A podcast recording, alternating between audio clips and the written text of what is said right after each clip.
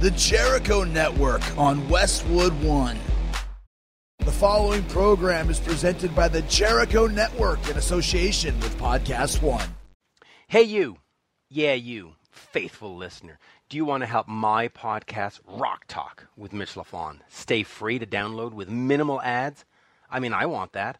I want more rock talk, and I can assume that you want that too. Too many commercials are a drag. Well, do me a favor and take this quick listener survey to help support the show. Your responses will help align the appropriate advertisers to my audience, which is you. And don't worry, the survey is short and completely anonymous and takes no more than five minutes to complete. Just go to podcastone.com forward slash my survey or simply head over to podcastone.com and click on the survey banner.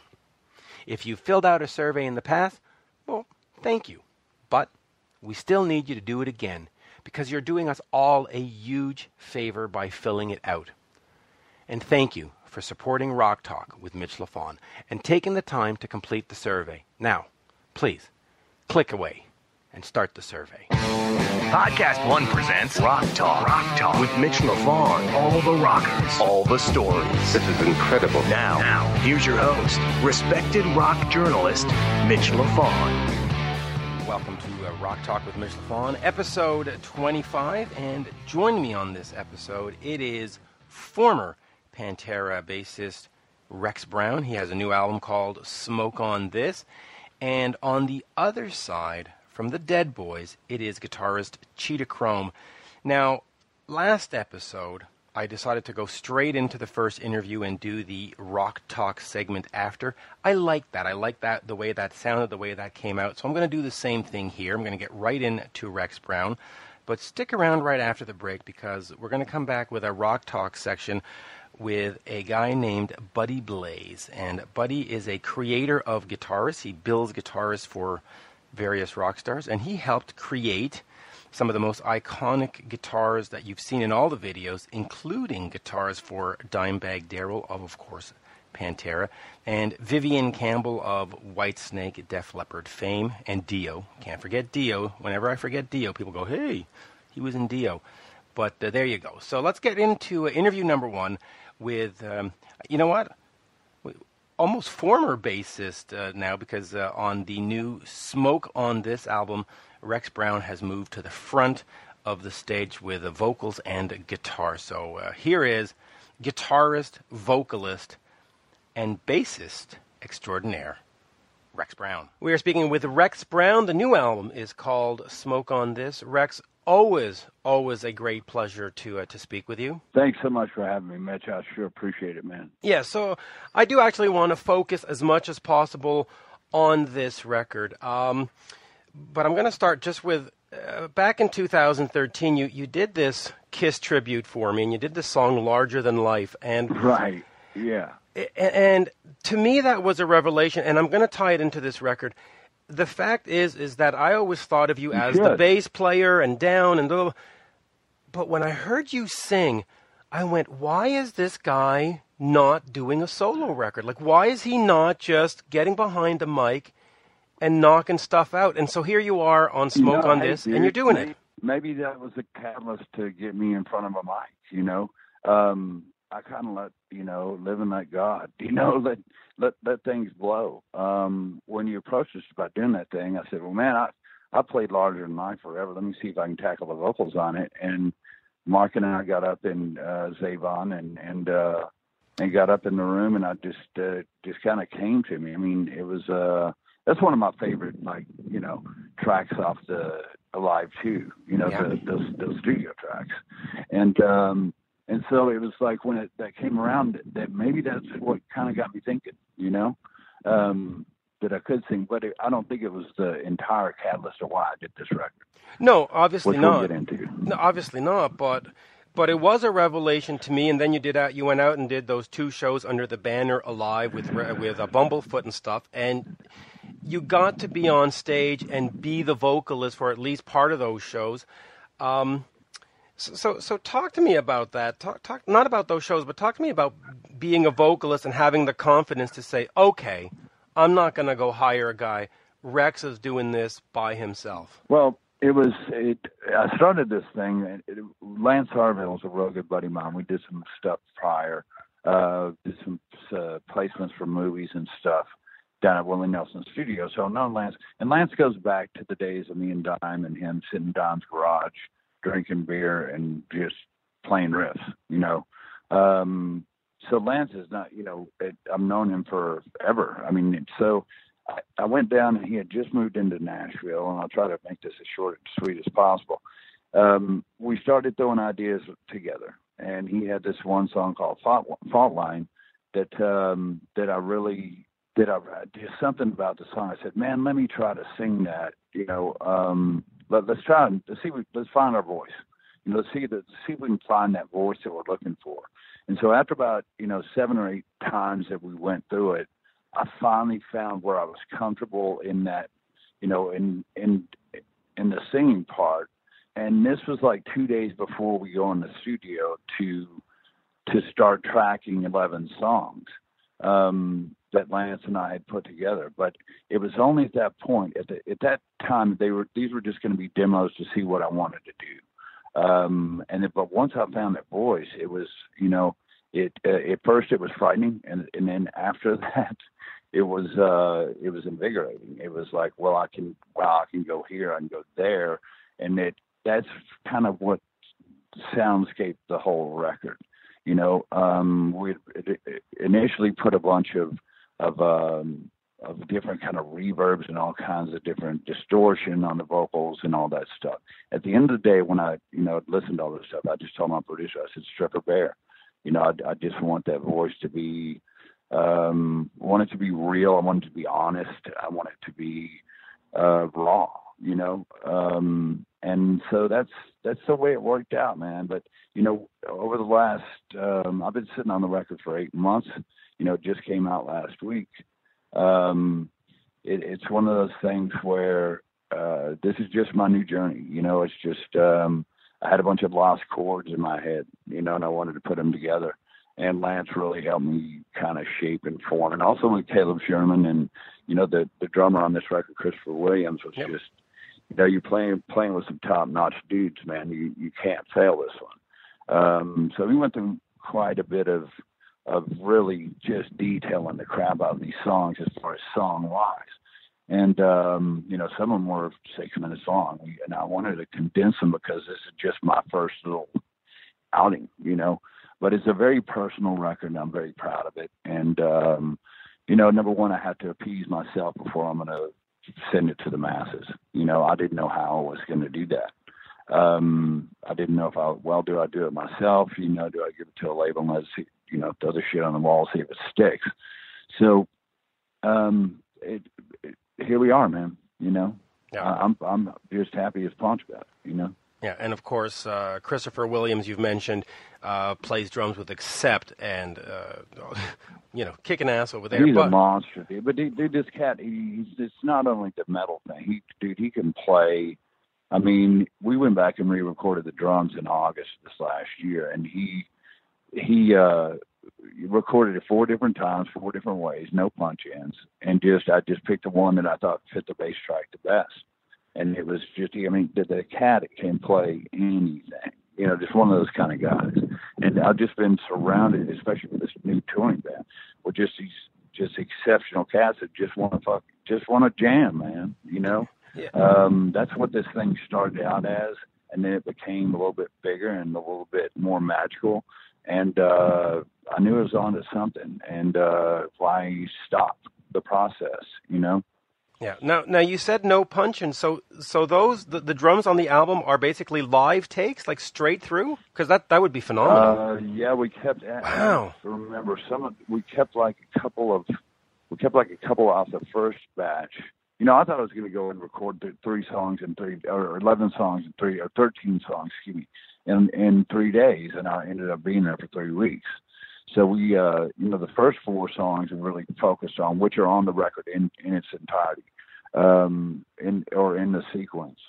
Um, those are the first four that we really worked on, and that's what I had to take back home. And I would go back and forth to the studio like every three or four weeks and then stay for a couple of weeks and finish up this. And so we did these songs in spurts of four, you know, and it was just, man, it was for, for an artist and as a bass player to, to go and play and sing, number one, sing on your own record, you know, uh, the bass, the bass, I can just stick my hands and I know exactly what's going to happen with it. Um, but with you know being able to play guitar on this thing is something that's been also been a passion of mine forever. I've, I've played guitar forever. I have one by my nightstand for you know as long as I can remember.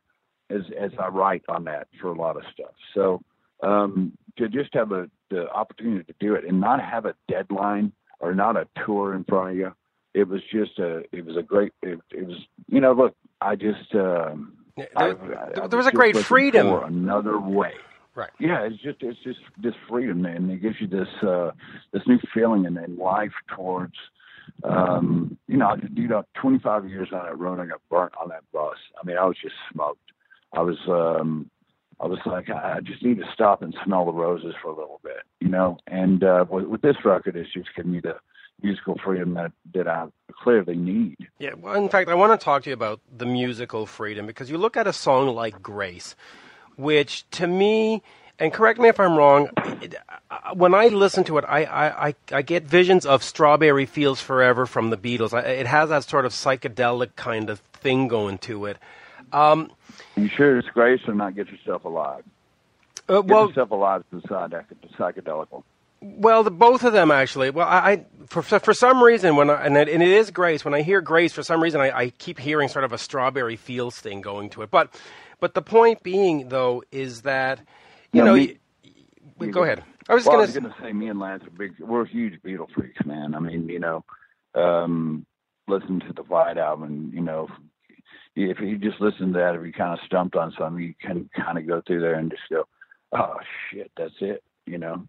Um, yeah.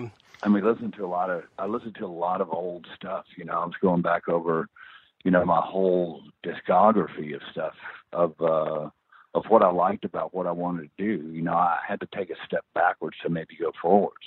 Um, you know, I was carrying that the heavy metal flag for 25 years, and I I just didn't uh, um, like carrying it anymore. You know, um, this is a new thing.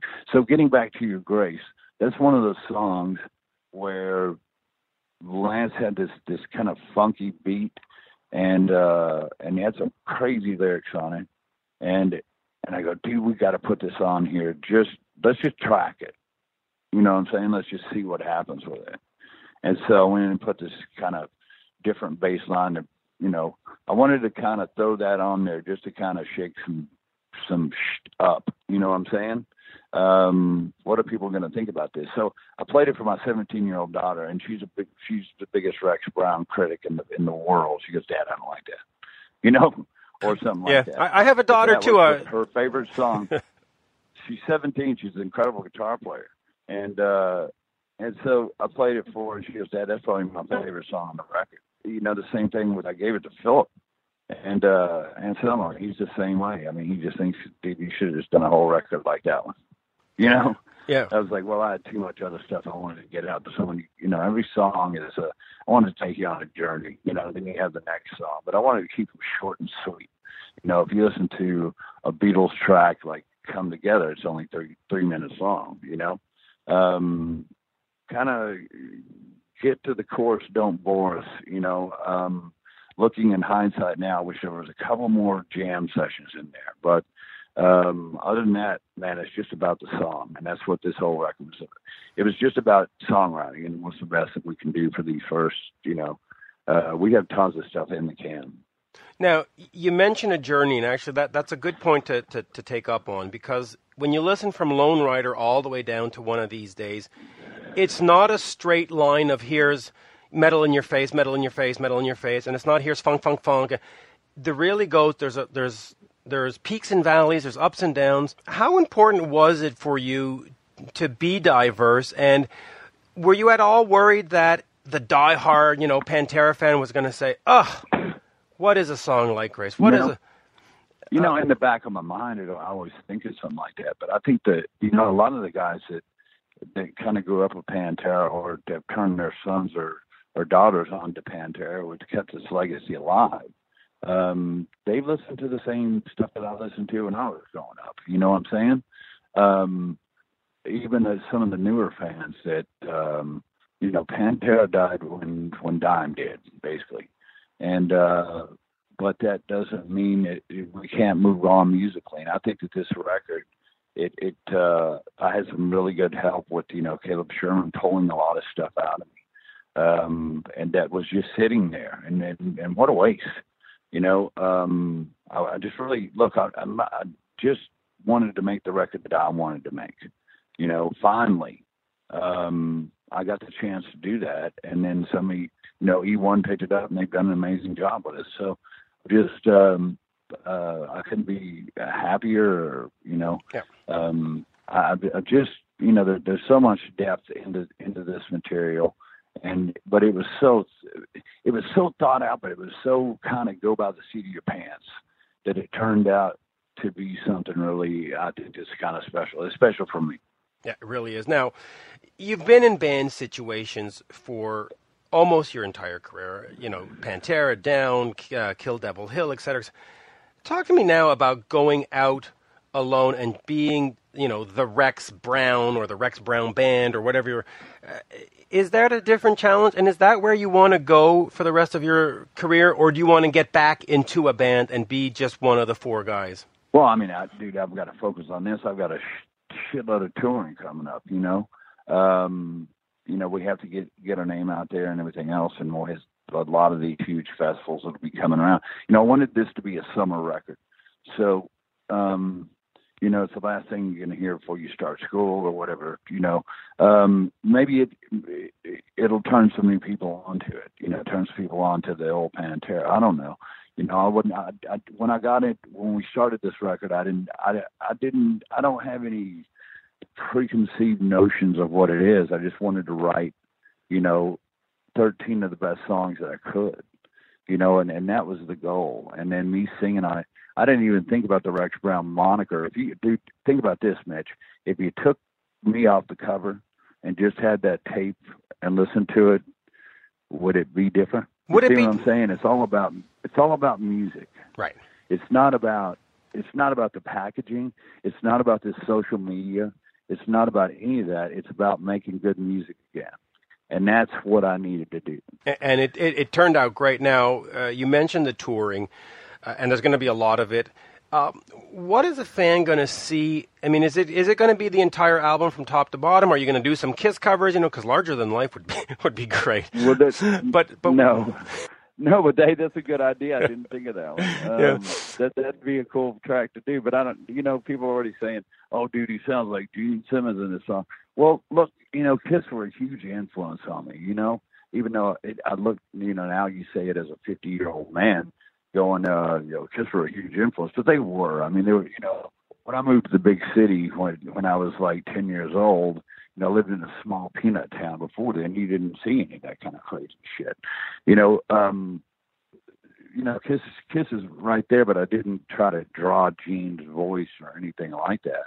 That's just naturally me, you know. Um, so you know, the larger than life, I was trying to sound like Gene, and but this one, this is just my raw voice, you know.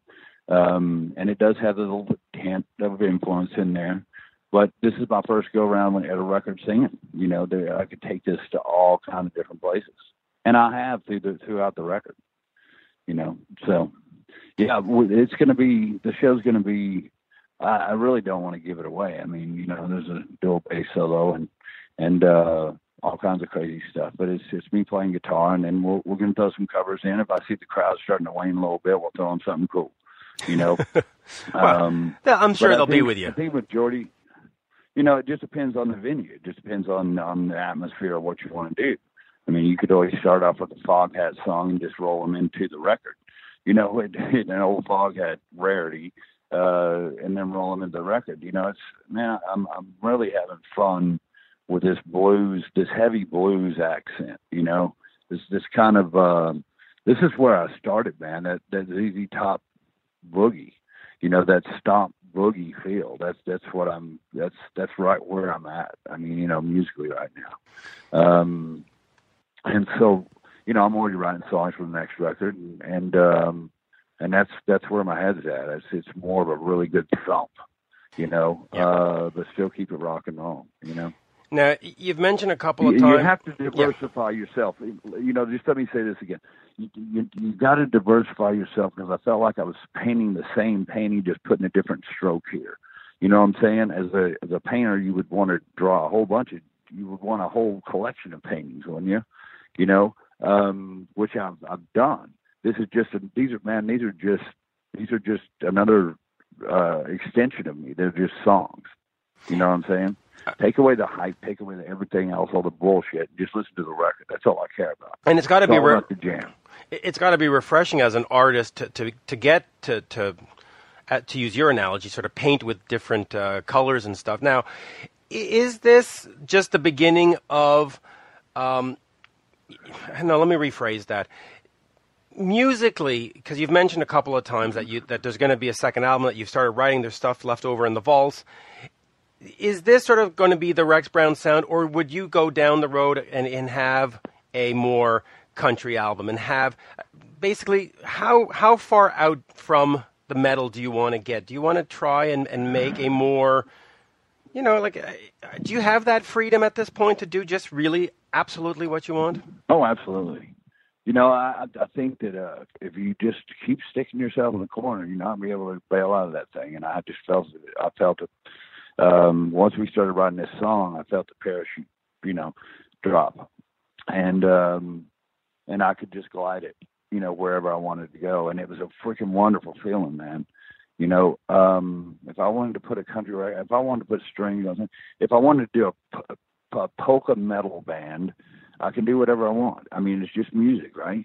You know, but right now I, I've got a pretty good formula. I want to kind of stick on it, you know. Um, so I don't know what's going to happen six months from now. I know that I'm in today, and that's all that care that matters to me. Um, and then you know all these other plans that, that you know that I have great management and all that kind of stuff. That uh, we're going to see this all the way through. You know, this is uh, this is a word of mouth record, and, and that's the way I like it. You know, Yeah. um, even though we are even though we are getting a little little bit of radio play, it, it, I, you know, you can't you can't uh, expect everyone to like it. But if I man, if I can turn on some new people to music, great. You know, I mean that's a new musicians anything. I, you know, if, if five people to a hundred people love this record to a thousand or whatever, whoever it is, if I've done that, I've done my job. You know, and I think that's the only way you can look at it. Yeah, I agree. And of course, um, the tour will start soon, and and hopefully we'll see you in Canada at some point, and because that would be absolutely wonderful. To Oh, absolutely. I'll, in fact, Canada's like on our next list of what I'd really like to do before the weather gets really crappy out there. Um, yeah, Montreal in you know, January is not a good tour option. I'm just just letting you know. no, um, I, that's. I think that would be our next logical, you know, move is to come up. And I like to start in Vancouver and just go all the way across the country. You know that that to me would be uh, that would be really really cool. I, we did that before with Kill Devil Hill, and I think it's one of my most memorable tours I had of recent years. Um, of just playing these little podunk cities in between, and uh, the hospitality was just great. The people were wonderful. Um, you know, uh, I've got a, a real good affinity with our border and, uh, you know, Canada. That was a that was a great tour as well. Uh, there you go, Rex. Um, great pleasure, and of course, I, I do recommend everybody pick up Smoke on this. It is a wonderful um, rock and roll record. We're going to call it a rock and roll record. It's not really heavy metal. It, it's got a bit of everything. It, it's shaded all kinds of places. It, it's just a great journey, just a great musical journey. Thank you, sir. I appreciate it. Absolutely, and thank you, Rex. Oh hell, yeah, I'm just getting my feet wet, man. I'm back. I had to take a little breather, and and now, uh, you know, the creative side's coming out a little bit more, and and uh, you know, the sky's the limit. Wh- Wherever you want to take it, you know. Um, we just have to wait and see, baby, Absolutely, thank you. with a smile. we'll see you, buddy. Yeah, thank man. you. You're listening to Rock Talk with Mitch LaFon. Rock Talk. Mitch here. Are you in the market for a new car and want to see what others have paid? Well, in order to feel comfortable that you are getting a fair price, you need pricing context. Information that empowers you to feel confident. With TrueCar, you will see what other people in your local market paid for the car you want. From there, you can connect with a local TrueCar certified dealer and enjoy a more confident car buying experience. Using TrueCar, you can easily find the car you want. TrueCar will show you what other people in your area paid for the car you want. Now you know what a fair price is. You can feel confident. Once you register, you'll see real pricing on actual inventory. This is competitive pricing offered to you only by TrueCar certified dealers for an actual vehicle on their. It's pricing you'll see before going to a dealership so you can feel confident when you show up. With TrueCar, you can connect with a local certified dealer of your choosing so you can enjoy a quick, easy buying experience. TrueCar customers are more likely to enjoy a faster buying process when they connect with TrueCar certified dealers. TrueCar users save an average of $3,000 off MSRP. When you're ready to buy, visit TrueCar to enjoy a more confident car buying experience. Some features not available in all states. Here at Podcast One, we love hearing from you. We read every tweet and comment you send our way, so don't miss your chance to take our summer listener survey. Just go to podcastone.com and click on the survey banner, or go to podcastone.com slash my survey. It only takes a few minutes, and it gives you the opportunity to make a direct impact on your favorite shows. Tell us how you really feel, so we can get to know you better. We value your thoughts and participation, so check out the survey at podcastone.com slash my survey, or click on the survey banner on podcast podcast1.com. Now back to Rock Talk with Mitch LaFon. Welcome back to Rock Talk, and I certainly hope you enjoyed that interview with Rex Brown. Smoke on This is the new album. Do check that out. And our next interview is Cheetah Chrome of the band Dead Boys. They have a new album called Still Snotty, Young and Loud, and Snotty at 40. They are also currently on tour. But before we get to that, our rock talk segment. And uh, today I wanted to talk with Buddy Blaze, and he creates and custom makes guitars for uh, rock stars. And I wanted to sort of get in a little bit, you know, a little 10 minute chat about what it's like to make guitars for rock stars. And we focus on two in particular Dimebag Darrell, of course, of Pantera, and Vivian Campbell of River Dogs, Dio, Def Leppard, Whitesnake, and Shadow King. That's right, with Lou Gramm. Remember that album? If you haven't heard that album, go check that out. But uh, let's get right into this. Here is Buddy Blaze talking about making guitars. We are speaking with Buddy Blaze, and of course, uh, Buddy, pleasure to have you. You are a guitar maker, right? Yes, sir. Guilty. Guilty. Guilty. And uh, if folks want to check out your guitars, they can head over to buddyblaze.com. And, you know, I, I wanted to, to have you on today to, to talk about making guitars because, you know, we always think of those big, you know, Les Paul and Gibson and this and that. But there are these smaller companies that make incredible, incredible instruments, and you're one of them. So, when an artist well, comes, you. yeah, when an artist comes to you to, to make a guitar, what what sort of the first things that you're looking for from them in terms of putting together a piece for them? Well, I mean, if I'm not familiar with the artist, then I want to know who do they love as a guitar player? Uh, what kind of music are they into? Which bands?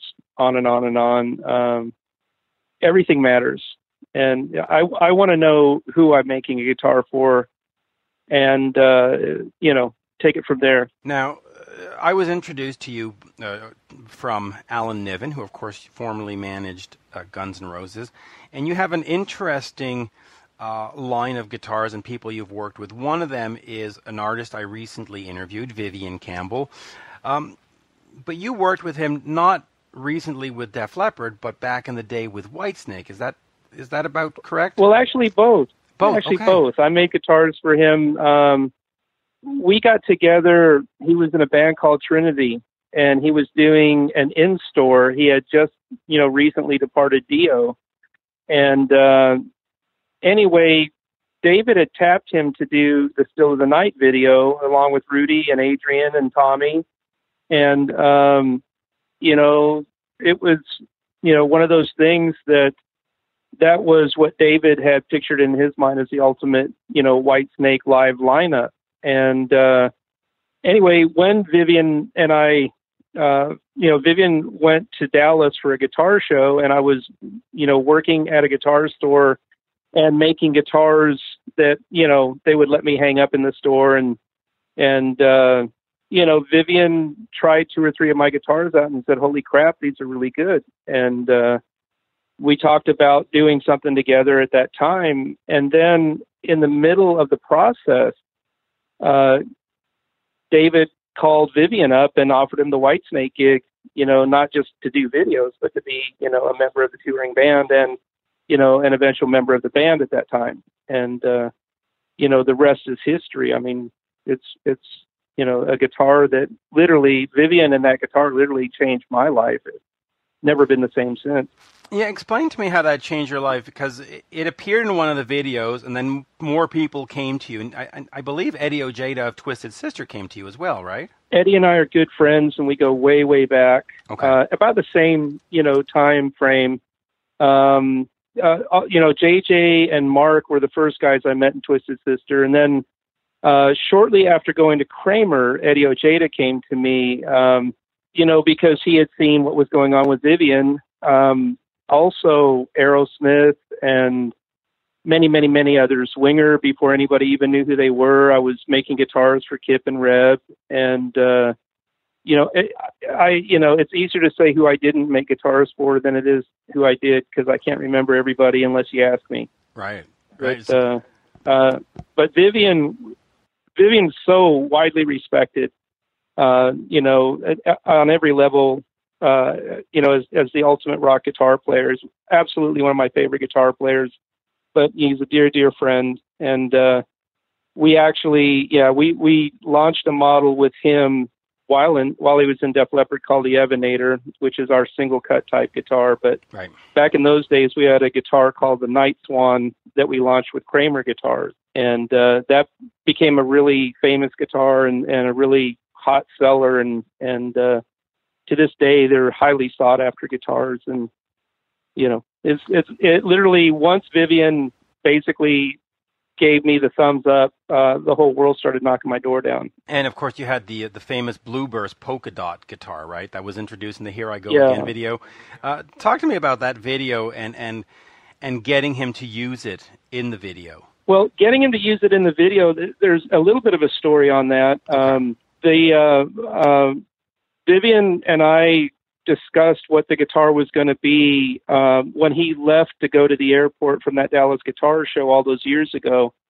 Uh, we discussed, we literally designed that guitar from his hotel room to the, the airport gate. And, uh, you know, um, he wanted a, a blue burst guitar, but he wanted polka dots that faded in and out. And and uh, he wanted the inlays to be all different sizes, but on the correct positions and this and that, and and, and you know, in a very very thin neck and a flat neck and this and that. And I mean, there were a lot of details, and it was all based on a conversation.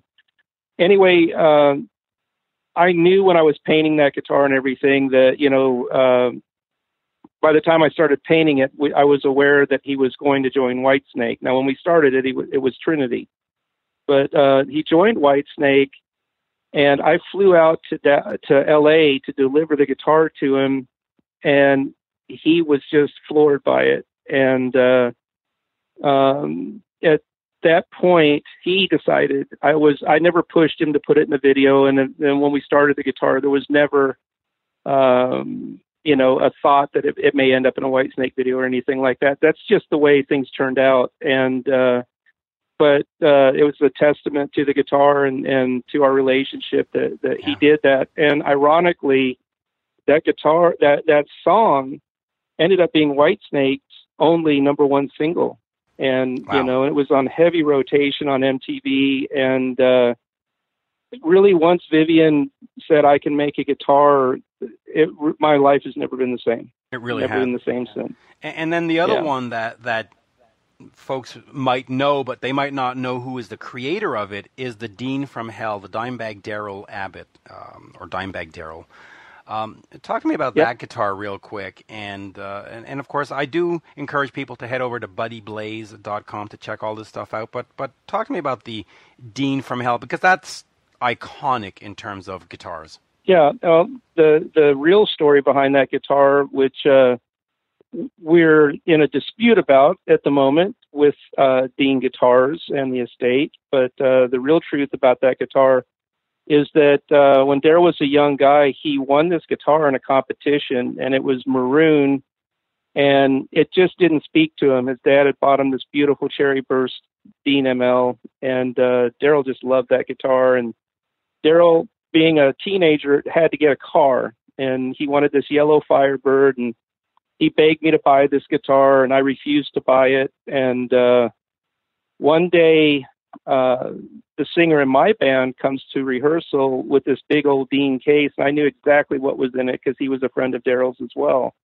And uh, anyway, I had just bought a very expensive guitar, and and I had six or seven really nice guitars. And the singer ends up, you know, I told him, I said, you can have any guitar I own, but you're not leaving with that Dean. That's mine, you know. And and uh, so I traded my most expensive and newest guitar for that that Dean, and I've never liked playing anything but blue or black guitars. So I had to paint it blue and and uh, eventually put a lightning storm setup on it, reshape the neck, you know, put a Floyd Rose in it, just totally gutted the guitar and and started over. And uh, Darrell had seen it, um, and this was actually a couple years before Vivian, but Darrell had seen it and and uh, just absolutely fell in love with it, and begged me to make him a copy of it, which I never did. And uh, when I met Vivian, the whole you know every guitar company on the planet was trying to hire me and i ended up going to kramer guitars and it was solely because they had the floyd rose tremolo and other companies we would have had to use a license and and i really wanted to work with the real stuff and at, at that time you had to work with kramer and uh so anyway long story short i got too busy and to even think about making a copy of that guitar and i drove over to darrell's house and dropped off that ML, you know, that now had the lightning storm and everything on it. Um, it was totally for me, by me, but Darrell loved it. And, uh, you know, the rest is history. I mean, what Darrell did with it is amazing. Uh, truly the greatest heavy metal guitar player, bar none.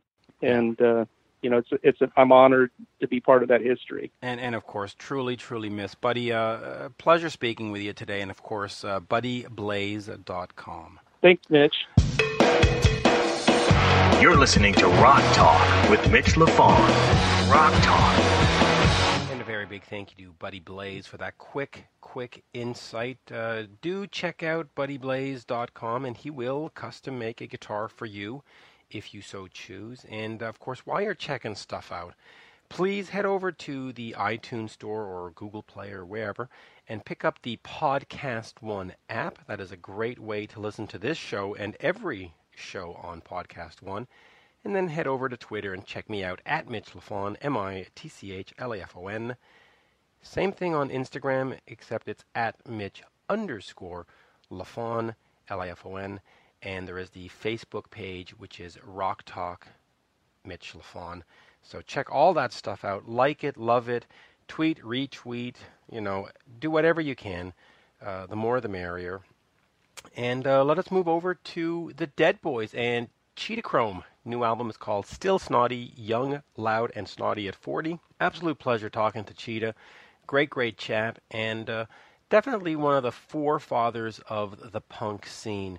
So, uh, without further ado, here is the one, the only, guitarist Cheetah Chrome. We are speaking with uh, guitarist Cheetah Chrome of uh, the Dead Boys. The new album is Still Snotty, Young, Loud, and Snotty at 40. Uh, Cheetah, a great pleasure to speak with you. Well, thank you very much. It's a pleasure to speak to you. Yeah, you know, it's not every day that you sort of speak to an originator of a scene, and you know, folks will argue it, but the Dead Boys were sort of the the, the forefront of the punk scene, right? Yeah, we were right there in the thick of it. we were definitely like the Marines going in. Yeah, definitely. So, you know. so we'll, we'll we'll go over everything here, but let's start with the the new album, uh, still snotty, young, loud, and snotty at forty. A lot of folks are going to say, "Hey, re-recording this, you're you're you're sort of re-recording a classic," but talk to me about doing it because there was a good reason to do it, and the, the album sounds great. Um, what was it about going in and saying, "Okay, let's tackle these songs again"? Well, you know, the Dead Boys were told when we did the original album that that was going to be just a demo, and um, it ended up they the record company decided they would just put it out as a record, you know, put that out as the record. I don't somebody got a bonus or they saved money or whatever. You know, I'm sure there was some ulterior motive. It was a record company, you know, especially Sire. but um, you know, uh, we weren't happy at the time. Um, it grew on us because, you know, again, you did do a really good job of taking a demo and making it into a record that has stood up for 40 years. Um, so we have, you know, nobody has any problem with the, the record anymore, you know, but still it still wasn't quite what we heard in our heads. You know, we'd never been in a studio before. We'd never had no knowledge of the recording process.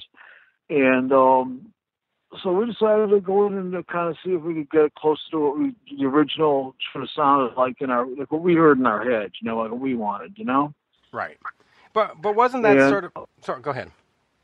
Oh, go ahead. Um, go ahead. I was just going to say, but, but that of course was was sort of what made the first Young, Loud, and Snotty very sort of unique. Is that it really is this in your face, you know, sonic assault, if you want, right? Well, yeah, but I mean, it could have been more one. I mean, I, uh, I wasn't the amp I used on that record really wasn't what I wanted. It was a Sound City 50 watt head, and um, the only time you get any balls out of it was like on 11, and uh, they kept telling us to turn it down. You know, so uh, you trying to the only balls in the amp are on 11. You're trying to turn it down to eight. You know, it's not really working. Oh, again, you just kept moving the mic far, farther back. You know. And, placing it differently until finally she got something that worked. But um, you know, going in with amplifiers that I actually would use in the studio uh, made a big difference to me. You know, Of course. I Um, mean, Johnny was, you know, uh, Johnny liked the the drum sound on the original. We thought if he'd gone back in and you know had a chance to re-record it, he would have had more control over it and get a more powerful sound. You know, so that's what we did. And of course, the, the, album does sound great. Now, you are also on tour, the 40th anniversary tour. You're coming up here, my neck of the woods, uh, October 28th at the Fairmount in Montreal, and of course, the next night, the 29th in Ottawa at the Brass Monkey. Uh, both venues, by the way, you'll love. The Brass Monkey, I think you're going to love just a little more. Um, talk to me about the live show now, because, and then we'll talk about the live show back in the day. But what can fans expect? Because you know you were always this high energy band. Some would even say controversial. What are we going to see in the 40th anniversary shows? Well, pretty much the same thing. Um, you know, Jake Hout, the new singer, um, you know, he sounds like Stiv, but he's his own guy. He has his own performance uh going on. Oh, which is what I love about him because you know I've waited I've never tried to work with another singer since they died because just nobody made the cut as far as I was concerned. And Jake made the cut the first time I met him, you know. Um you know, he got out there and, you know, worked the, worked the stage like a pro and uh you know, it's very exciting. You know, it's very fun to have somebody out there doing it. I, I like not being glued to the mic and not having to sing all the songs, you know. Um it's it's pretty exciting. The crowd's you know, crowd likes it. To me it, goes back to the chaos of the seventies. I mean it's like as close as you're ever going to get to the original thing. Uh, we've got a really good crew here. You know, Ginchi on guitar is wonderful, and uh, I think it's about as close as you're ever going to get. So, you know, I close my eyes and uh, I could be back on s- CDs. So, so, so talk to me about those those early shows. Um, was it sort of just performance art? Was it just getting some anger out, or was it just sort of this? What the hell are we doing here? Let's just throw something out at the audience and see what sticks. It was just us being us. I mean, it wasn't really, you know, we never put that much thought into it. I mean, you know, we got out there and Stiv all of a sudden was all over the place and you know jumping around and breaking stuff and you know, um, when it happened, we were like, well, that was great. Do that again. You know, it was uh, it wasn't like it was contrived. We sat down and made any kind of a battle plan. We were uh, we never thought anything else that far ahead. you know, we weren't we weren't big on planning the strategy or anything like that. We uh, just kind of were there and did what we did. Yeah, you really did. Um, I want to talk a little bit about the the second album here. Uh, we have "Come for Your Children." On it, you we have, have well, yeah, just for a second. You have a you have a song on there called "Ain't It Fun," which later later on Guns N' Roses uh, took uh, or uh, covered for their Spaghetti Incident album. Uh, talk to me about that song and how important was it for you that Guns N' Roses covered it? Because obviously, I mean, monetarily, it must have been an absolute windfall. But just to have one of the hottest bands at the time say, "Hey, man, listen to these guys. These were guys were influential." Well, you know, it means a lot. You know, um, you know, a couple of years ago, U2 on their on their tour, they did a thing in the, during the intermission where they showed bands that influenced them, and you know, they had the Dead Boys in there three times. I mean, that means a lot because, uh, you know, we, we worked pretty hard at what we did and we really believed in it. And I'm glad to see it, you know, got to some people. You know, to me, that song always will be about Peter Laughner, um, who wrote the lyrics. Like I wrote the music, he wrote the lyrics during Rocket from the Tombs, and uh, to me, that song's always about him because he literally lived that song. You know, he everything in that song happened to him. He bought a gun. He died young. You know, he did it all, and um, that's what that song always means to me. And you know, Stiv's performance of it, I thought was really good too. He uh, live and took out a new meaning because he was a friend of Peter's as well. That's what I meant to Stiv. So, um, when other people covered, I mean, it was just an honor and all that, but it will always be about Peter to me. Yeah, it really was, and and and of course, Guns N' Roses version is is really really great. Um, it's really good. I was really really um honored by the fact they kept it so so close to the original. You know, I mean, I thought they did a good job of it, and um, you know, they didn't change a whole lot of you know things or anything. You know, same with you know Pearl Jam's cover of Sonic Reducer. They they stuck pretty close. We've mentioned Stiv a couple of times. Of course, uh, you know he passed away years ago.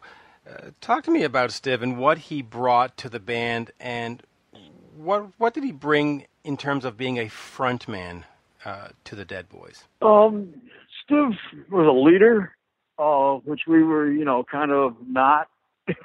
uh, Johnny and I had been in Rocket from the Tombs prior to that, and uh, you know, we were not directionless, but we, you know, kind of just sitting around waiting for the next cool thing to come along, and Stiv came in, and when we met him, he he had plans. You know, I mean, he wanted to do this, and he kind of organized things. And He was just an excellent front man in every every way you can you know, think of one. You know, I mean, he was the leader at a meeting. He was the leader on stage. He was on tour. You know, he was the leader, but he was also you know, a really great personality and a great guy to hang out with. And you know, he's older than all of us, so you could always, you know, he's six years older than me. You know, so you know, I could always go to him with my problems or something, you know. He actually gave good advice. Now, now the band, of course, only did two albums with uh, at the time.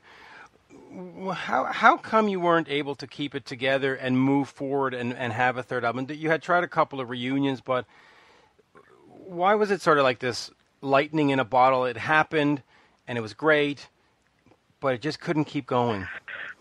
Well, I think it had a lot to do with personnel. I think we had a couple, you know, you know, after just the first album and we toured and we went into the second album. And the second album we did in Miami with Felix Pappalardi. And as far as the band was concerned, that was a disaster. I mean, it didn't sound like we wanted it to because the songs sounded like Thundy Live and they sounded like a wet beer front, you know, on the record. They were, it was weak, you know? And uh, we were, I think, a little self doubt set in I think kind of the band went off into little factions. Um, and so when it came time to tour behind it, then Johnny got stabbed. That had a lot to do with it because we were all geared up to go on a tour. Johnny got stabbed, and we had to sit around for four or five months while he recuperated. And um, that's kind of when the rot set in, you know. I mean, I had I ended up you know developing a drug problem pretty much out of boredom, and you know, it. Right. Uh, other people had other things going on. Everybody got distracted. We went back into it. Uh, we weren't really all focused on the same thing we had been. We used to have this gang mentality. It was the five of us against the world. And when we got into, oh, maybe it's just us three, or maybe us three should go solo, or you know, it's it got weird, you know.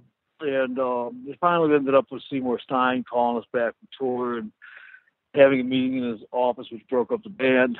Um, personally, I think if we would have stuck to our guns and just gone and found a different label, we would have been fine. But uh, other members thought they wanted, you know, they wanted to go in a power pop direction. It was, it was, you know, kind of pitiful. You you mentioned Felix Pappalardi, and you know he he he did some great work with a whole bunch of bands. What, Yeah. what was it We about just should him? have been one of them. we should have Yeah. been one of Why was it not working with him? because he tried to tame a wild beast. You know, he and plus he was a huge coke freak. I mean, it was two different scenes. You know, it didn't make sense. I, mean, I had Lou Reed wanted to produce the album. That would have been a, a masterpiece. You know, I mean, Lou at least you know knew what we were trying to do. Felix didn't have a clue. You know, that was kind of when things went south because all of a sudden we tried to go in a commercial direction, which I never saw us going in. I didn't think it was important that we go in a uh, commercial direction. I thought we were fine like what we were. I thought we we should you know find our own direction. You know. Yeah, it, it that certainly seems a lot more to the punk ethos to to sort of carve out your own kind of path, right? Well, yeah. I mean, it's uh, you know, back then the, record company was so structured and so in control that you, you couldn't fight against it really. Um, you know, because they could crush you, and that's what they did with us. You know, they kind of forced us to break up, and um, I just wish the band would have been strong enough to resist it. But of course, it, it's also probably sort of the punk ethos to sort of just, and I don't want to sound disrespectful, but you know, to crash and burn, you know, like just make a big impression. It seems to be sort of the the way to do it. Um, CBGBs closed, of course, Yeah. a few years ago. Just an important club in the history of America, not even in the history of New York. I mean, there's just an entire culture that comes from CBGBs. Talk to me about some of those early days and, and being one of those guys that made it such a landmark. Well, you know, it was the thing is, it was the ass end of the '60s. It was the early part of the '70s, and all you know, everything rock and roll was kind of stagnating. And all of a sudden, there was this place where you could go and do whatever you wanted, and you didn't have to, you know, satisfy anybody or go by the rules. So, you know, coming from Cleveland, where it was very structured, you know, you had to fight covers, and you know, original material was frowned upon. You know, to go to New York was very, you know, absolute freedom. There were so many good bands back then, you know, that came from everywhere, every every direction they were coming from. And uh, looking back on it, it's even more, it's, it's even better than I thought it was, you know. Uh, to listen to some of those records that came out during the the punk era, they're masterpieces there, you know. They're just stand right up there with Sergeant Pepper, you know. Yeah. And um, it was a big party, you know. There was a band, there was somebody to see every, you know, seven days a week at CBGB's. You know, and they might not be anybody you ever heard of afterwards, but they were worth seeing that night, you know. There's a lot of bands that played there once and fizzled, but you know, I was lucky enough to be there for their gig. Was it was it disappointing to you when it closed? I mean, did, did it feel almost as if you were losing a family member? I was real close with Hilly uh, at the time that the bar was closing, and uh, did it pretty well. Pretty well run its course. I mean, he was thinking of moving into Las Vegas, which actually was. I thought it was nuts at the time, and looking back, it was actually probably a pretty good idea because since then Vegas has actually developed a rock and roll scene, and they don't have a club that's as good as CBGB's there. You know, um, it was. I don't know. You know, it was there was the the, the ass end of it was pretty dreary. It, it was. Um, I mean, go ahead. the, the music scene, though, the kids just aren't coming through like they should. You know, there's no, if nobody steps up, carries the torch, the torch gonna, you know, go out. Well, you know, there, there's always been this, or, or for the last, you know, 10 or 15 years, people have been screaming about how rock is dead. Is that sort of how you see it, that we, we've gotten to this point where it just can't move forward? Or, you know, what what's sort of the solution to keep it going? I don't know. I like to think that you know, guys like me and Blitz getting out there and doing it until we're 62 is good reason. you know, I mean, over. You know, you don't you don't have to stop when you're a kid. you can keep it. You could be a lifer if you want to, but you just gotta want to. Yeah.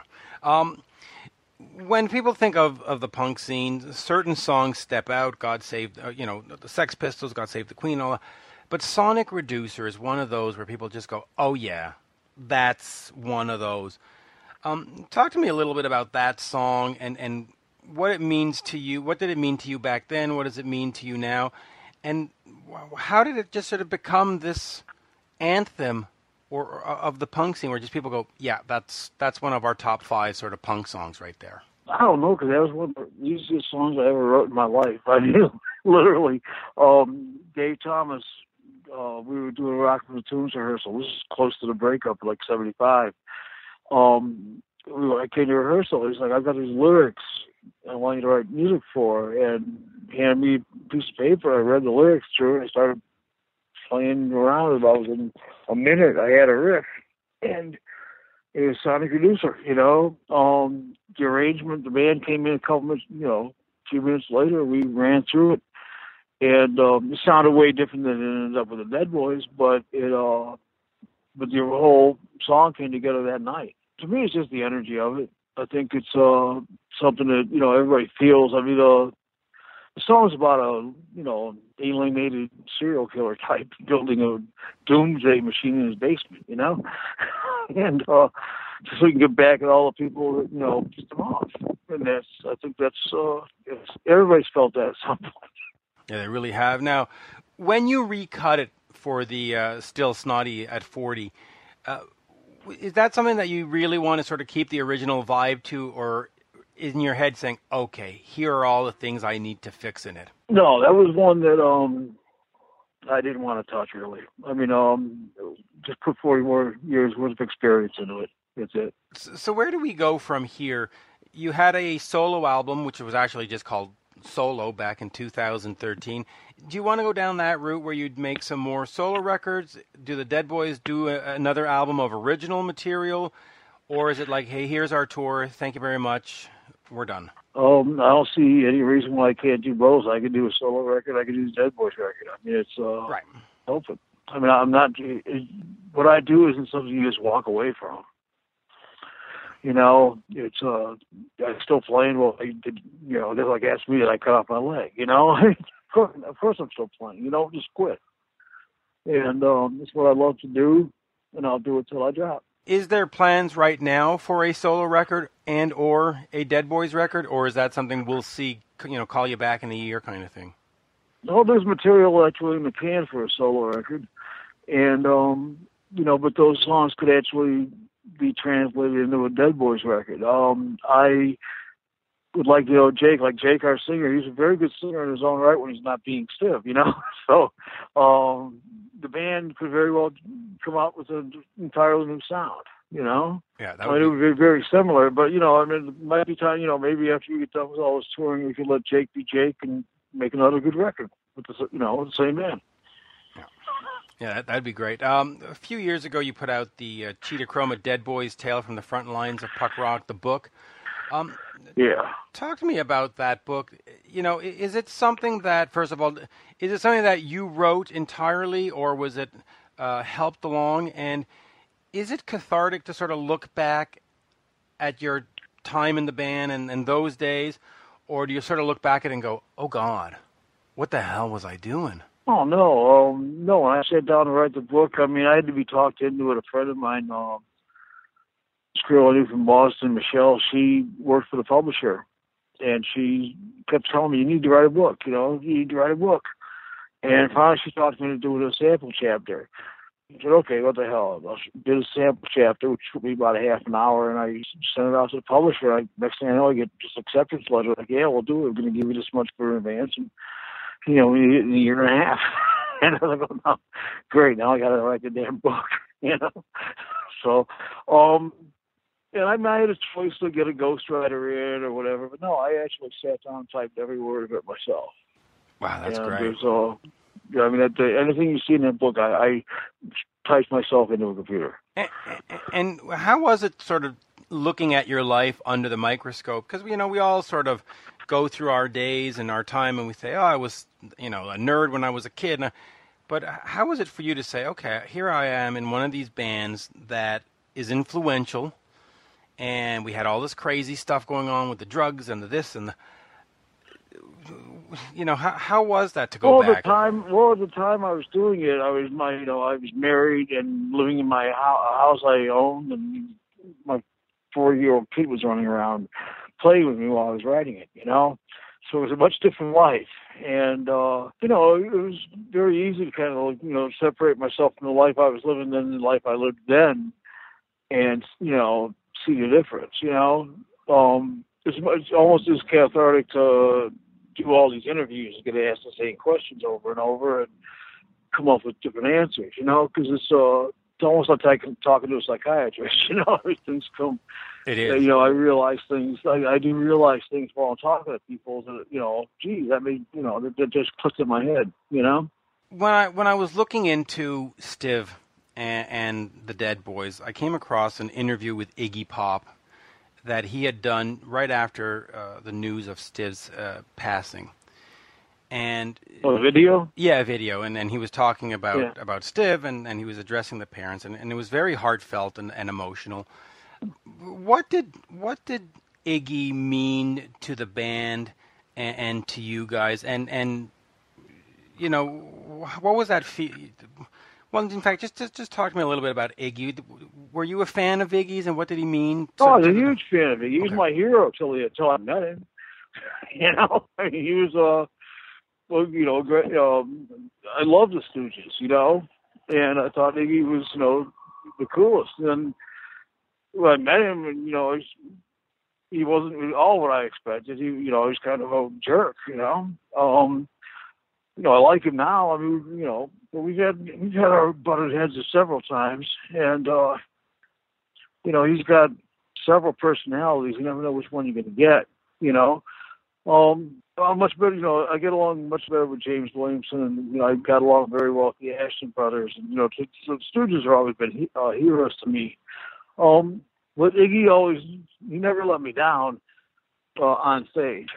You know, Right, right, yeah. and uh, that's what best what counts. You know, he was always he was always there on stage, and that's what I expected. That's what you know didn't have to be up to my expectations off stage. Yeah, Iggy. Yeah, you know, I, years ago, I, I had this weird experience where I was side stage, standing next to uh, Marky Ramone, watching Iggy play, and that was just one of those sort of like, how did I end up in this situation kind of things, you know? Um, and then we'll finish with this Rocket from the Tombs, sort of the band that the, the precursor to the Dead Boys. Um, Yeah. uh, Talk to me about that band and you know why why could the band not sort of pull out of Cleveland and, and, and move on to that next step? Why was moving to New York for you the right choice and then of course moving on to the Dead Boys? You know, Cleveland's one of these funny towns that sucks you in, and you know, people from Cleveland, you know, they tend to never never leave. Like I'm one of the few that ever left. You know, I think they, they resent it too. but for some reason, everybody seems to cling to uh, this myth of Cleveland being such a wonderful art, arty place, and I never saw it. I never got it. I mean, Blitzen lives there still. You know, um, to me, it just didn't have enough for me to stay. I, you know, New York was a place that was, you know, a big playground to me. It was, you know, totally opened me up as a person. Um, Cleveland didn't. The Tombs, uh, we, to us, we for the Dead Boys, and like when even in Pere Ubu, like we talked about this.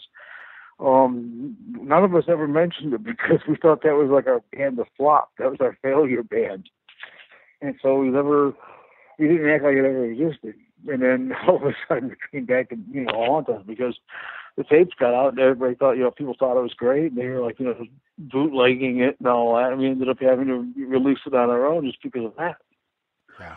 and then touring after five years was uh you know something we never thought would happen you know so our our failure actually turned out to be just as much of a success as the Dead Boys or or Pere Ubu you know but it was um it was weird to think about it. That's the way it happened. But at the time, you know, Rockets is one of the best things I've, I think one of the best things I've ever done, you know. I mean, I, I love that band. And it just never occurred to us to jump in the van and go to New York, you know. Um, it took Peter and Stiv to go do the legwork, and Stiv finally came back and said, you know, hey man, you know, the people like us, they're not in Cleveland, they're in New York. We need to go to New York, you know. Yeah, great, great scene, and, and unfortunately, I don't think there's many cities that have these great scenes anymore. It's it's a shame. You know, New York and L.A. in the '80s just had these vibes going, and well, it's funny. I live in Austin, Texas, right now. If you go downtown on any night, it's like New York was in the '70s. I mean, there's more rock and roll in Austin than there is anywhere. You know, this week's been slow because of the hurricane, but I mean, um, you know, most most nights you can go out and see anything you want here, and um, LA is reviving pretty good. There's a good rock scene in uh, LA. Um, San Francisco is always a steady town. It's it's just not glamorized as much as it was. The press back then used to glamorize it so much because I don't know. I guess to sell papers, you know. right. It was all you had, you know, Scene magazine, Creem magazine. They, you know, each one, you know. But now when you get instant news anytime you want it, I mean, everything's any, everywhere all the time.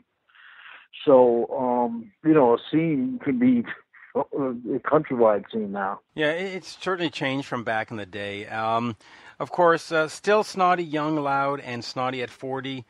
Uh, new album is out. Uh, enjoy and uh, Cheetah. Great pleasure speaking with you today, and I, I certainly It was look very forward nice to talking to you. yeah, and I look forward to checking out either the Montreal or uh, Ottawa show. And uh, Yeah. I'm looking forward to both of them. You know, Canada's one of my favorite places. So, we still have a, a, bit of a punk vibe going here, especially in the clubs. So oh yeah, yeah. I, I don't think it's it's died there at all. We we were up in uh, around just did one in Ontario back in uh, April. It, was great. And of course, uh, hopefully, we'll hear "Ain't It Fun" at, at the shows. I'm I'm I'm hoping, right? We'll we'll hear that one.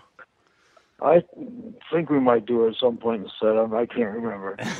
of course we do it. Of course, that's right. And uh, and of course, people will say, "Oh, they're covering Guns N' Roses. That's so cool," right? Well, you know, I for years when I was doing a song, I was times I actually announced it as a Guns N' Roses song, and people thought it was.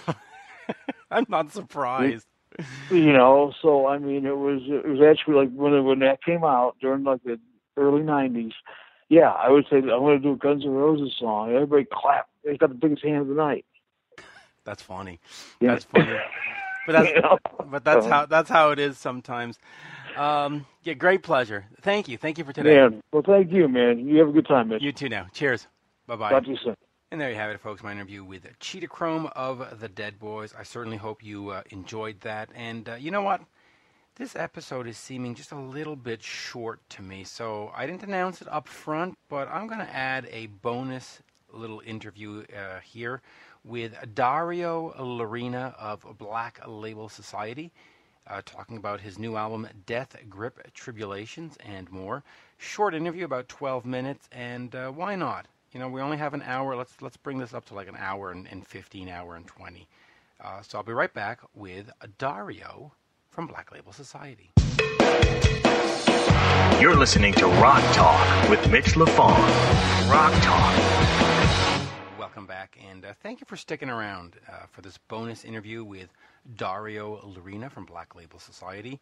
Before checking out Dario, please uh, check me out on Twitter at Mitch Lafon, M-I-T-C-H-L-A-F-O-N, Instagram at Mitch underscore Lafon, and of course, check out the Podcast One app. That is the best place to get all the great content that Podcast One offers.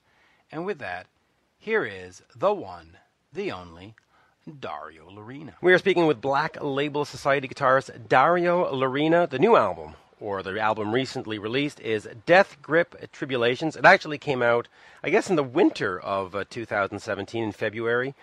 Uh, pleasure to speak with you, Dario. Yeah, thanks for having me on. Yeah, it came out. Uh, Death Grip came out in February.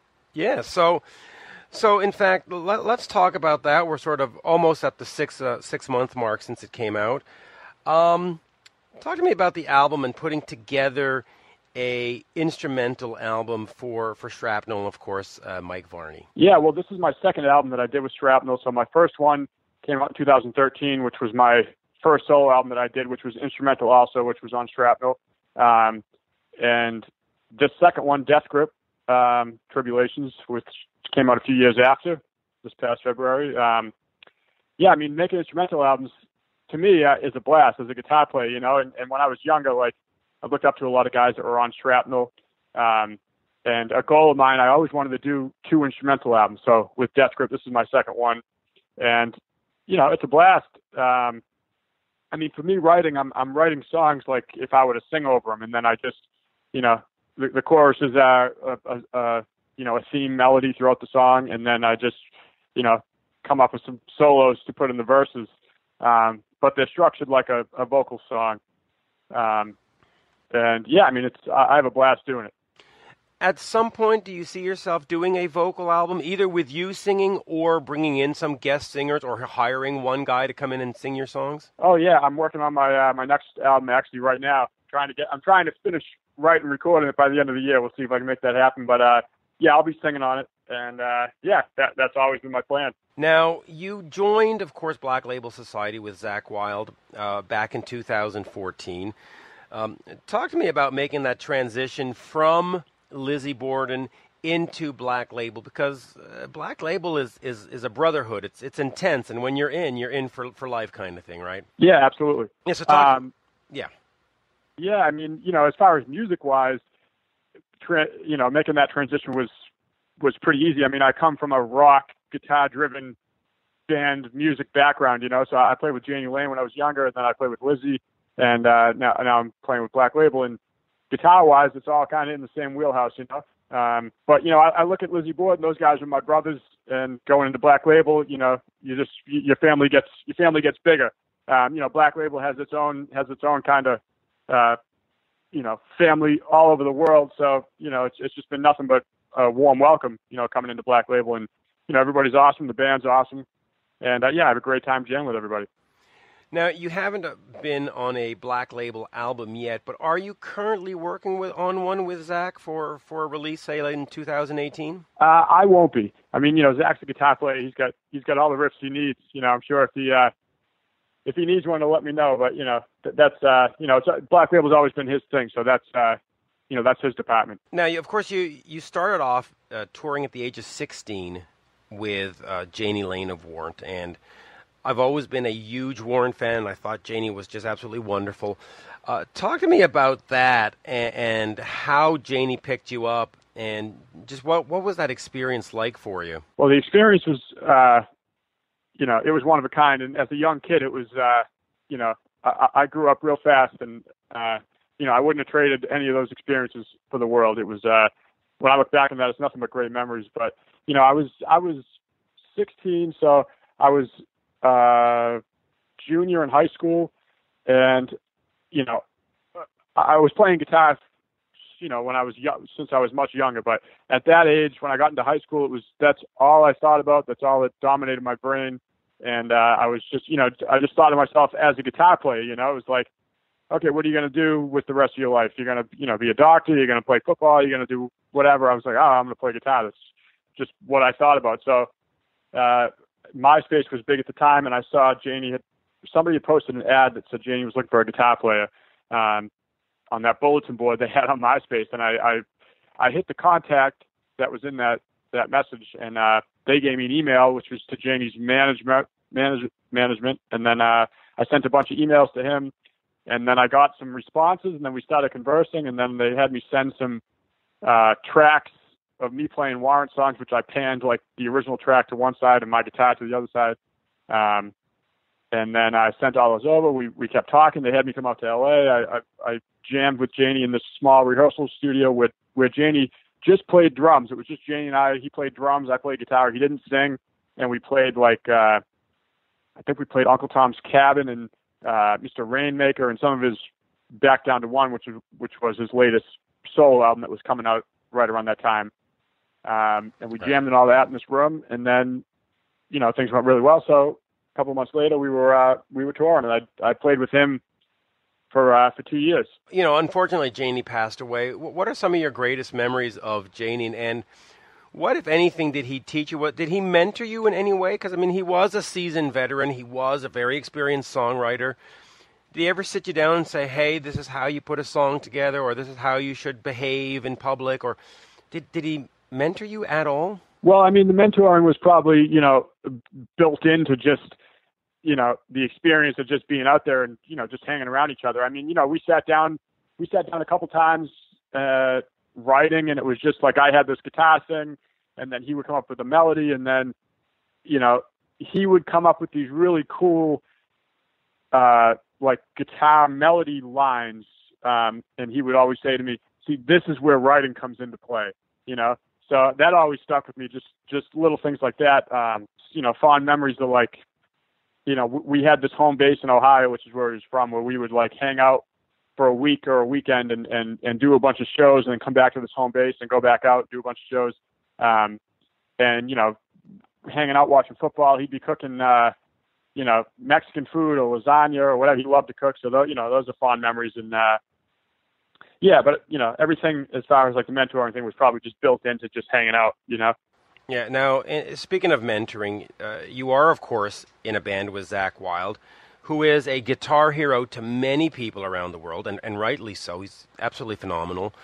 Um, what is it like for you as a guitar player to be in a band with Zakk and, and watch his style and watch his pings and watch everything he does? Um, what are you learning from him? Um, I mean, he he is. I mean, he's absolutely amazing, and he's he's a true leader. So just being around him, you uh, you know, you can't help but soak up some of his awesomeness, for for lack of a better word. You know, um, yeah. I mean, you know, it's it's not like oh, I'm going to go. I, I got to figure out how he does this or how he does that. It's just kind of like it just you just soak it in because you're around it. So whether you think you're learning or not, you're you're, you're absorbing whatever's going on around you. So, and uh, yeah. he's an amazing guy to absorb from. Yeah, absolutely. Um, on uh, Death Grip Tribulations, you have Motorhead's Phil Campbell on there.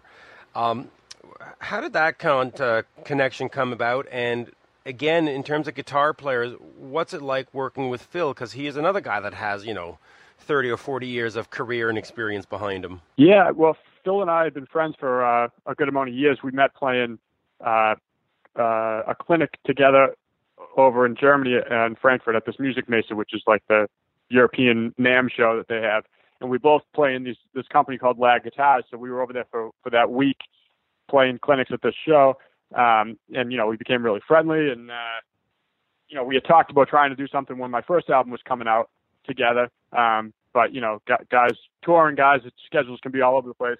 Um, so it can be hard to link up. But on the second one, we were able to make it happen. And uh, I, I had this song which I was working on, um, and it was, you know, I basically laid the foundation out and had it pretty much recorded. And then I sent it over to Phil um, and his son Todd. They engineered it over at Phil's studio over in Wales, and Phil just laid down a bunch of solos um, and sent the song back to me. It was like, this is phenomenal, um, and his tone is killer, and his playing is awesome. So I'm, you know, I'm I'm happy we were able to we were able to make that happen within uh, within that time frame. Um, but you know, like a couple years before that, after we were playing those clinics before this album, Phil had hit me up. They were in Vegas with Motorhead, and he's like, "I want you to come up and play Killed by Death." Um, so you know, there's there's a, there's a history there, and uh, I'm glad I could have him on the album this time around. Yeah, what a great story. Um, Shrapnel, uh, of course, Mike Varney. He has discovered many great talents. He's he's really put together this label that has functioned for years and years and years. Talk to me about Mike Varney and, and what he means to you on a, on a professional level, but also what does he contribute to uh, music in general via his label because it really does sort of fill a gap, right? Yeah, absolutely. I mean, he was the you know he was the beginning of a heavy metal label and especially guitar driven, guitar oriented guitar player label. Um, so I mean, you know, he, he's a legend, and you know, Shrapnel, like I said, was always something that I was uh, I had looked up to. So to be a part of it's humbling, and I'm I'm very happy to be a part of Shrapnel and work with Mike. Um, but Mike has been, you know, Mike gave me that opportunity to do that first album, and now we're here on the second one. And you know, I'm I'm forever grateful. It's uh, it's it's something I'm proud of, and uh, I, you know, I think we both enjoy working on these things together. Yeah. Now, you are you are of course with Black Label. At some point, do you want to break out and be more of a solo artist, or put together your own band, or are you sort of happy where you are in terms of musically, professionally? I mean, I'm I'm extremely happy where I'm at, and uh, you know, just because you're doing one thing doesn't mean you can't do the other, you know. So, um, yeah, I mean, I'll be with Black Label as long as I can be with Black Label, you know. Um, but you know, like I'll always do these side albums on the side, but that doesn't mean it's got to take up my. uh It doesn't mean I can't do one or the other. You know. Right. Yeah. And you know, it, yeah. Yeah, that's true. Um, you did mention lag guitars, and I and I did want to talk about that. Uh, talk about your relationship with lag guitars, and what do you look for in a guitar in terms of pickups and, and you know the the way it's built and all that wonderful stuff. Yeah. Um, well, I met Lags at the same place I met Phil, which was a couple years before at this Musikmesse, um, and their guitars just kind of caught me because they were, you know, they they just had like little details that like oh that's cool, you know, and they played great. Um, like you know instead of their switch, their their pickup selector being like a straight thing, it was like a half moon and just like very little things. It was like they paid attention to detail that I that I liked, and uh, there were of course amazing people. Um, as far as pickups, um, Seymour Duncan is I, I've I've found a I found a home in Seymour Duncan as far as everything I want to hear in a pickup. They have you know, and, and anything that they do. So I mean, you know, I'm playing I'm playing all pretty much Seymour Duncan pedals, which are amazing. Uh, I've replaced every pickup in my guitar with all Seymour Duncans.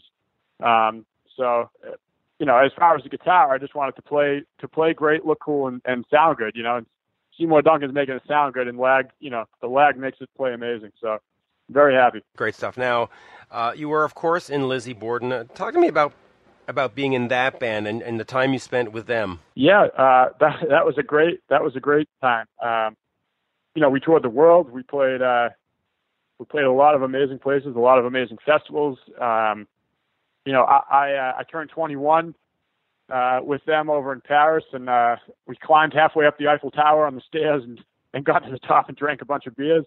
Um, and continued to have a good time throughout the rest of the night in Paris. But uh, yeah, I mean, nothing but great memories. Those guys are my brothers, and uh, yeah, it was it was an awesome experience. It really was. Uh, Dario, great pleasure to speak with you today. Yeah, thank you very much. I appreciate you having me on, man. Thanks to everybody ha- for hanging out. Yeah, and uh, the next uh, solo album, by the way, are we looking for uh, end of 2017 or a 2018 release? No release date in mind, but if I if I were to estimate, it would be sometime in 2018. There you go. Uh, thank you, Dario. Much appreciated. Thanks, Mitch. Cheers. Have a good one. You too. Have a good one. Bye.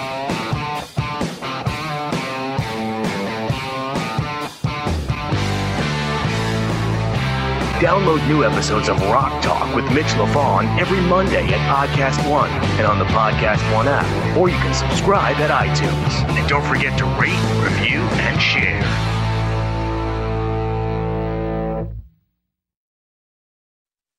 President Trump denies it. I'm Rita Foley with an AP News Minute. President Trump denies on Twitter using vulgar language when questioning why the U.S. would accept more immigrants from Haiti and African nations. 17 dead, 43 missing in Southern California after Tuesday's heavy rain and devastating mudslides.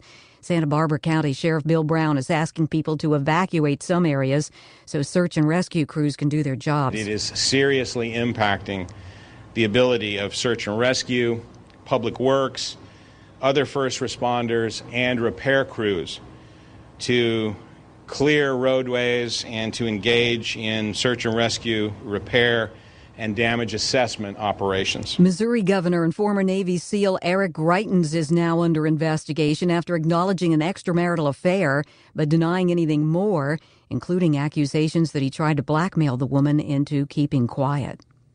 I'm Rita Foley.